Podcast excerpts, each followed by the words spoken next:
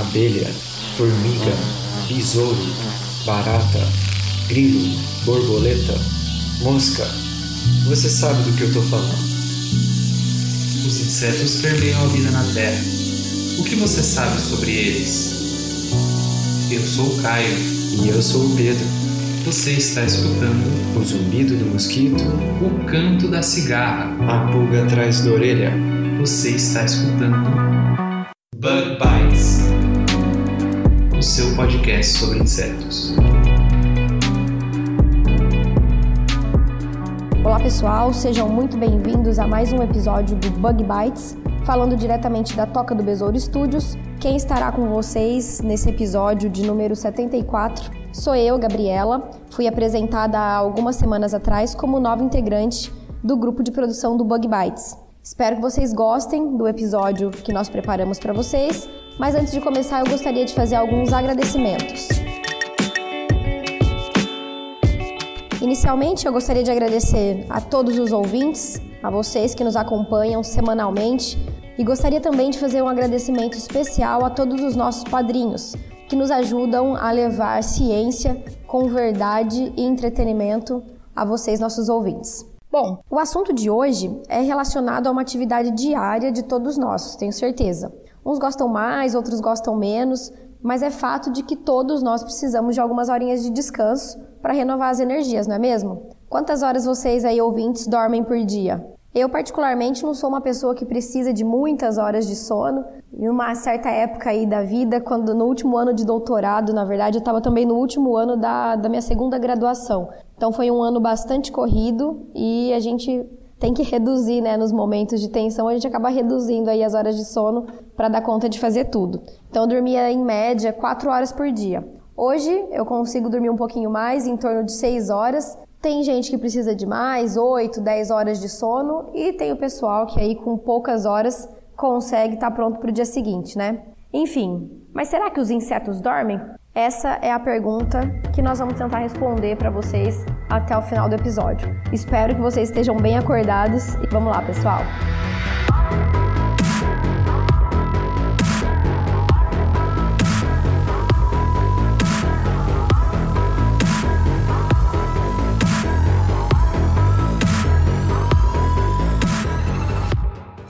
Bom, antes de falarmos do sono nos insetos, é bom que a gente defina o que é sono. Quando eu estava escrevendo esse episódio, eu perguntei a algumas pessoas né, o que, que elas entendiam por sono e, de maneira geral, as pessoas diziam que o sono é o sinal que o corpo dá para recarregar energia, como se fosse o celular avisando ali que está próximo de descarregar. O engraçado é que a maior parte das pessoas costuma definir o sono se referindo aos sintomas do sono, e não é bem assim. O sono, ele é um processo de extrema importância para o correto funcionamento do organismo, e é fato que ficar muito tempo sem dormir causa sérios danos à fisiologia humana, né? A gente sente na pele quando o corpo não está funcionando da melhor forma possível. Acredito que vocês ouvintes já tenham passado alguma noite em claro, seja por diferentes motivos, estudando, festando, né? O dia seguinte é sempre bastante tenso, porque nós mamíferos é, passamos em média um terço da vida, da vida dormindo. Alguns dormem mais, outros dormem menos, mas a gente precisa dormir. Então, quando esse processo é interrompido, a gente acaba por danificar alguns processos vitais. Ou seja, pessoal, a vida sem sono é praticamente impossível. Então, o sono, ele é um período de repouso normal e periódico, onde acontece a suspensão temporária de algumas atividades, como por exemplo as atividades perceptivos sensoriais e as motoras voluntárias. Durante esse período, o corpo ele exerce outras atividades que a gente não faz quando está acordado. São atividades, por exemplo, de renovação de algumas células, do estabelecimento do equilíbrio nas transmissões sinápticas, né, do sistema nervoso, entre outras que tornam o sono essencial. Existem muitos estudos é, realizados para entender melhor como é que o processo do sono acontece. Muito já se sabe, mas muito ainda tem para ser estudado, né, para descobrir. Como todo assunto, né, pessoal? Quanto mais a gente estuda, mais a gente tem para estudar. Novas coisas vão sendo descobertas, novas portas se abrindo, enfim. Então a gente já sabe bastante de como o sono acontece, mas tem muita coisa ainda por vir. Existem até alguns estudiosos que buscam respostas científicas para provar que o sono não é essencial. Vocês acreditam nisso? Não sei como é que vocês são em relação a esse assunto, mas eu não consigo ficar muito tempo sem dormir, não. Até aquele cochilo depois do almoço é bastante necessário para que, que eu consiga continuar o dia de uma forma mais satisfatória. E de fato, pessoal, existem fortes evidências de que a falta de sono e a exaustão podem levar até a morte do indivíduo. Tem alguns testes feitos que mostram que depois de uma certa, de um certo tempo é, sem sono, as atividades ficam bastante danificadas. Mas um ponto importante de se comentar é que no processo do sono, diferentes fatores estão envolvidos. Existem genes, neurotransmissores, neuroreceptores é, que são específicos que estão envolvidos nesta atividade. Então, nem sempre o sono ele vai ser igual para todos os organismos. Os padrões podem ser diferentes, os períodos, né, o tempo de duração também vai variar, mas o objetivo é sempre o mesmo: restabelecimento das atividades vitais de uma forma eficiente. Bom, e agora que a gente já tem a definição do que é sono, fica mais fácil falar sobre esse acontecimento. Os primeiros relatos que se tem sobre o sono, ou pelo menos sobre o estudo do sono nos insetos, datam de 1912. E se tem registro para abelhas, mariposas, mosquitos e também para baratas, né? As baratas dificilmente estão fora de algum assunto. Aliás, eu já vou avisando a vocês ouvintes que nesse episódio a gente vai focar bastante, a gente vai falar em drosófila e em apis mellifera, que são provavelmente os insetos mais estudados é, quanto ao sono. Isso porque muito se conhece também de outros aspectos da fisiologia desses insetos e comportamento e genética. Então, é, eles também são bastante estudados em relação ao sono. Mas voltando, na época, século XIX, os recursos eram bem diferentes do que a gente tem hoje. Então as observações elas ocorriam de forma relacionada mais à postura física, a, a questões comportamentais e não muito relacionadas à parte genética. Muito se analisava, por exemplo, sobre posturas que os insetos possivelmente adotavam em um período que poderia ser chamado de sono. Por exemplo, observaram que uma determinada espécie de barata, do gênero Blaberus, ela alterava a posição da sua antena durante um período. Então, quando ela estava dormindo, as antenas ficavam paralelas ao chão,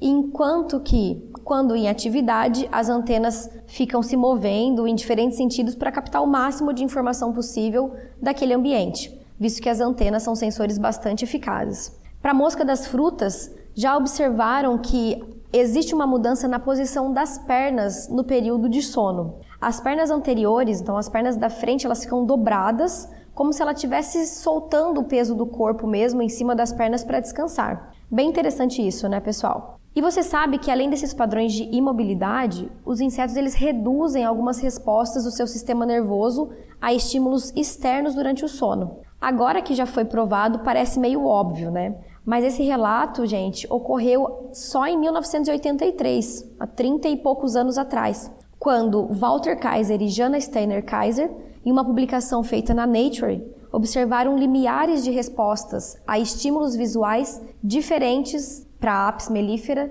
enquanto ah, no período de sono. Além disso, eles observaram também uma postura típica caracterizada pelo relaxamento do tórax, cabeça e antena, e pouco ou nenhum movimento das antenas quando essas abelhas estavam dormindo. Outro fato interessante é que esse comportamento, essa posição, eles foram observados sempre na periferia do ninho, devido a temperaturas que nesses locais são um pouco mais elevadas, uma média de 28 graus. Essa escolha por ambientes com temperaturas mais elevadas para dormir, né, provavelmente permite uma economia de energia e, ao mesmo tempo, é suficiente para manter os processos regenerativos durante o sono. Essa observação é extremamente importante, pois o que diferencia o sono de um período de descanso, ou também chamado de período de vigília, é justamente a capacidade de resposta a estímulo externo. Ou seja, quando o organismo está de fato dormindo, a capacidade de resposta é extremamente baixa.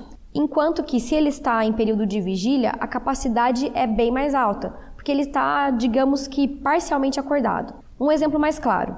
Em alguns testes realizados com apis mellifera, a intensidade de luz necessária para que uma abelha mova a cabeça e as antenas durante um estágio mais profundo de sono é cerca de 10 mil vezes maior do que a quantidade de luz necessária para obter essa resposta quando a abelha está acordada. Interessante, né, pessoal? Agora, se a capacidade de resposta é nula, o organismo nem sempre está morto, mas está num estágio chamado de coma, que usualmente é utilizado também para relatar alguns acontecimentos fisiológicos em nós seres humanos. Bom, mas mesmo com essas observações que a gente acabou de relatar, que ocorreu em 1983, há estudiosos que não adotam o termo sono para invertebrados, e sim período de descanso, porque eles ainda consideram que não tem evidências de que de fato esses invertebrados dormem. Por isso é importante que você ouvinte lembre-se sempre de que estamos aqui para mostrar os fatos cientificamente comprovados, mas que existem diferentes posicionamentos e teorias de especialistas sobre os mais diversos assuntos.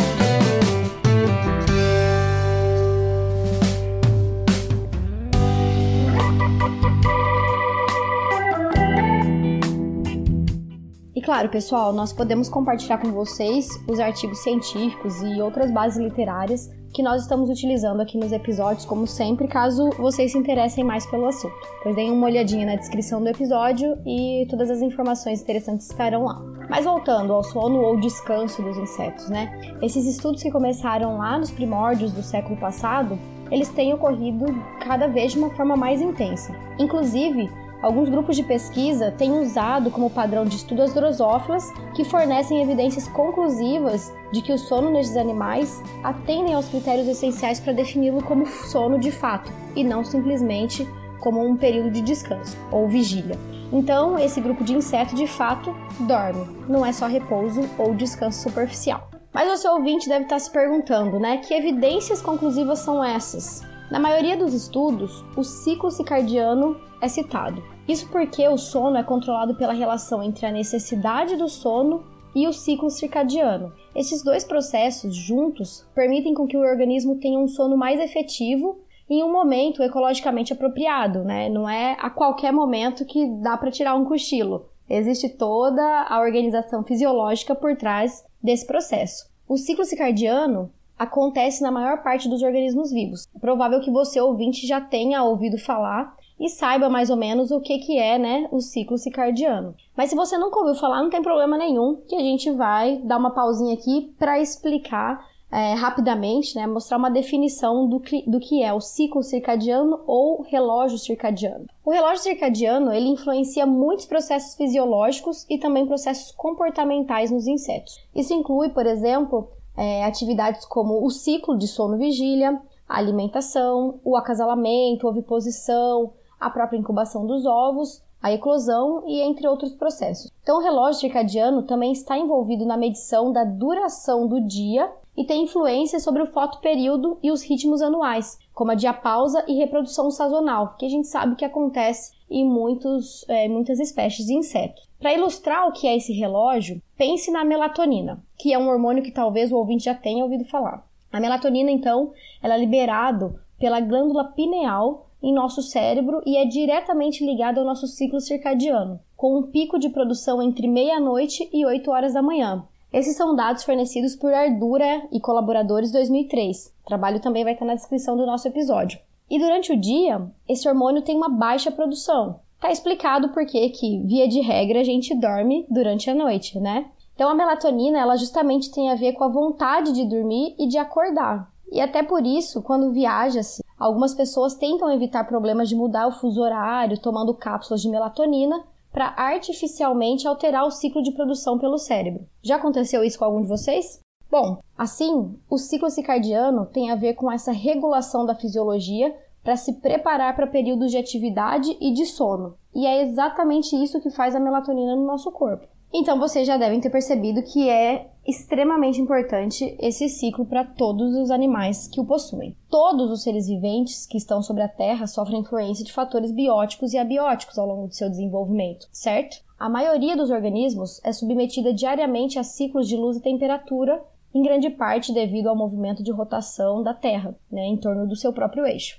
É, evolutivamente falando, ao longo da história, diferentes pressões seletivas conduziram os seres a desenvolverem diferentes estratégias que permitissem a adaptação da sua fisiologia e do comportamento a essas variações ambientais. Muitas espécies passaram a apresentar oscilações diárias, com um período próximo de 24 horas, né, em condições constantes. Entretanto, essas variações não são apenas regidas por fatores ambientais. Os ritmos circadianos, eles são definidos como ritmos biológicos e eles devem atender a três critérios. O primeiro deles é que os ritmos circadianos acontecem em um período de cerca de 24 horas. O segundo é que podem ser influenciados por sinais ambientais, em particular a luz e a temperatura, como a gente já comentou anteriormente. E o terceiro critério é que estão ligados a um fenômeno chamado de compensação de temperatura. Vocês já ouviram falar?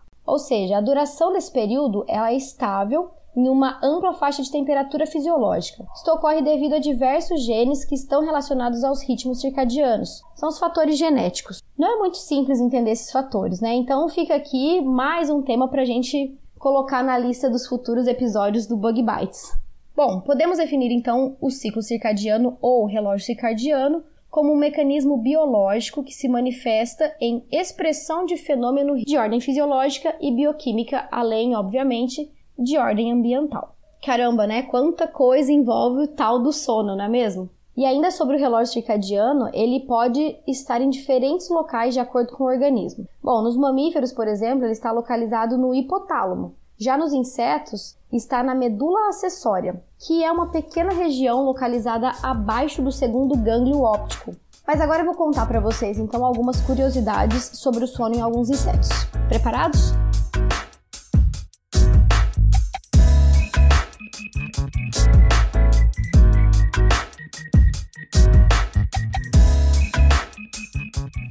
Sabia que um ambiente socialmente enriquecido pode interferir no sono de alguns insetos? É isso mesmo que você escutou.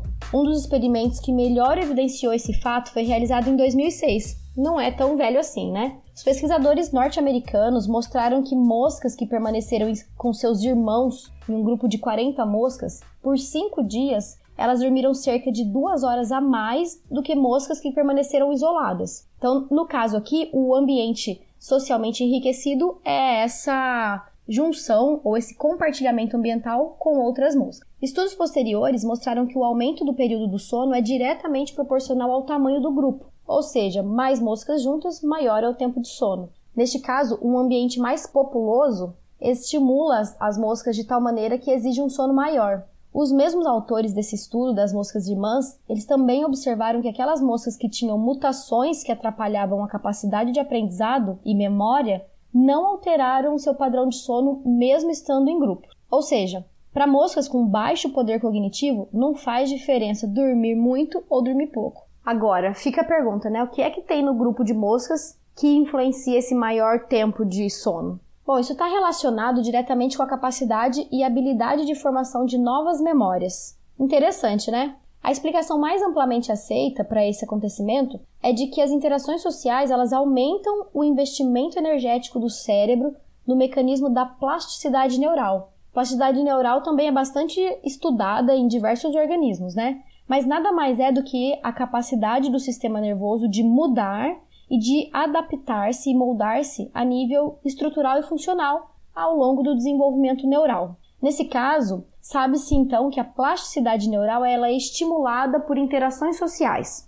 Por sua vez, isso aumenta o consumo de energia e aumenta também a necessidade de dormir para que o correto funcionamento do sistema seja restabelecido. Então, essa interação com as moscas irmãs que estimula a plasticidade neural aumenta também a necessidade do sono. Agora ficou tudo mais claro, né? De uma forma mais detalhada ainda, pessoal, quando o inseto passa por experiências novas nos chamados ambientes enriquecidos, aqueles com maior interação social, ele passa a ter mais atividade sináptica. Lembrando que a sinapse é aquele espaço entre neurônios onde acontece a transmissão química, né, através de neurotransmissores, neuroreceptores, acetilcolina, acetilcolinesterase, GABA, enfim. Esse é um outro assunto também para que a gente possa tratar em algum episódio específico. Na agricultura, por exemplo, existem vários inseticidas químicos que atuam na transmissão sináptica, mas isso fica para outra vez. Vamos voltar aqui para a atividade sináptica e o aumento dela então consome energia, espaço e também suprimento. E um aumento contínuo dessa atividade é insustentável e pode levar à saturação na capacidade de aprendizado e memória.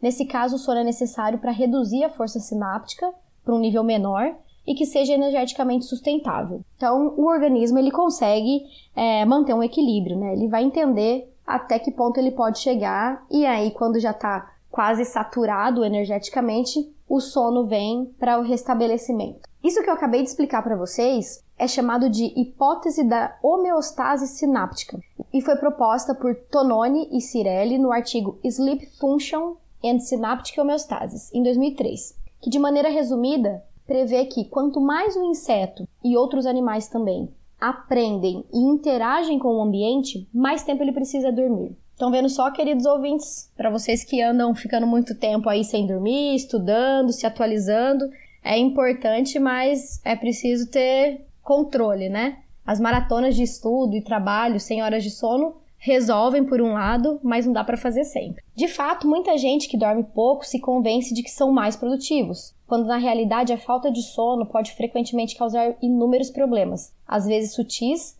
mas que afetam substancialmente a produtividade. A atenção é reduzida, as pessoas ficam menos criativas e isso não é nada bom profissionalmente falando. Até o CEO da Amazon, um dos mais ricos do mundo, defende a importância do sono. E a gente vai colocar na descrição do episódio um link de uma matéria que mostra também outros exemplos de estudos sobre como o sono ajuda os líderes e como a falta dele atrapalha. Bom, conforme nós já comentamos, os insetos mais utilizados para os estudos relacionados ao sono são as drosófilas e as abelhas. Estes estudos que apresentamos agora sobre o enriquecimento social ambiental foram feitos com moscas, mas já realizaram ensaios com o mesmo objetivo, né, de verificar a influência do enriquecimento ambiental, com abelhas da espécie Apis mellifera. E vocês devem imaginar que as respostas foram parecidas. Em um estudo realizado em 2012, Eban Rothschild e Bloch relataram que abelhas jovens que experimentaram o ambiente da colônia por suas primeiras 24 ou 48 horas de vida dormiram mais quando removidas da colmeia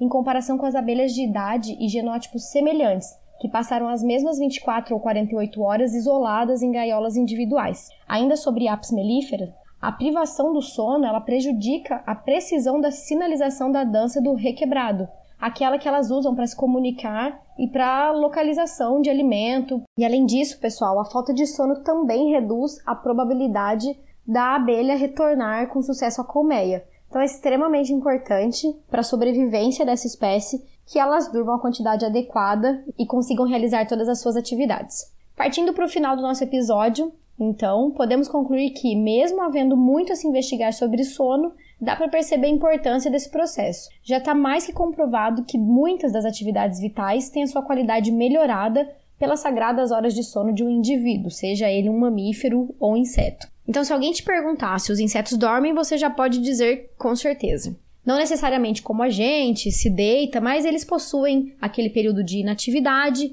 possuem posições características, baixo poder de reação e diretamente está relacionado ao ciclo circadiano. Além das abelhas, drosófilas e outros insetos que a gente acabou citando ao longo do episódio, é provável que o sono também aconteça com outras espécies, mas a gente precisa de mais estudo para falar sobre isso, né? Você ouvinte, conhece algum estudo interessante sobre o sono dos insetos? Se sim, manda pra gente. Bom, pessoal, espero que vocês tenham gostado do meu episódio de estreia como host. Embora tenha falado sobre o sono, espero que vocês não tenham ficado com sono ao longo desse episódio. E qualquer crítica, sugestão, elogio, vocês podem mandar, entrar em contato com a gente pelo e-mail, pelas redes sociais. Nós vamos estar aí sempre disponíveis para atendê-los e para melhorar os nossos episódios a cada dia. Tá certo? Então até a semana que vem, pessoal, e um grande abraço a todos.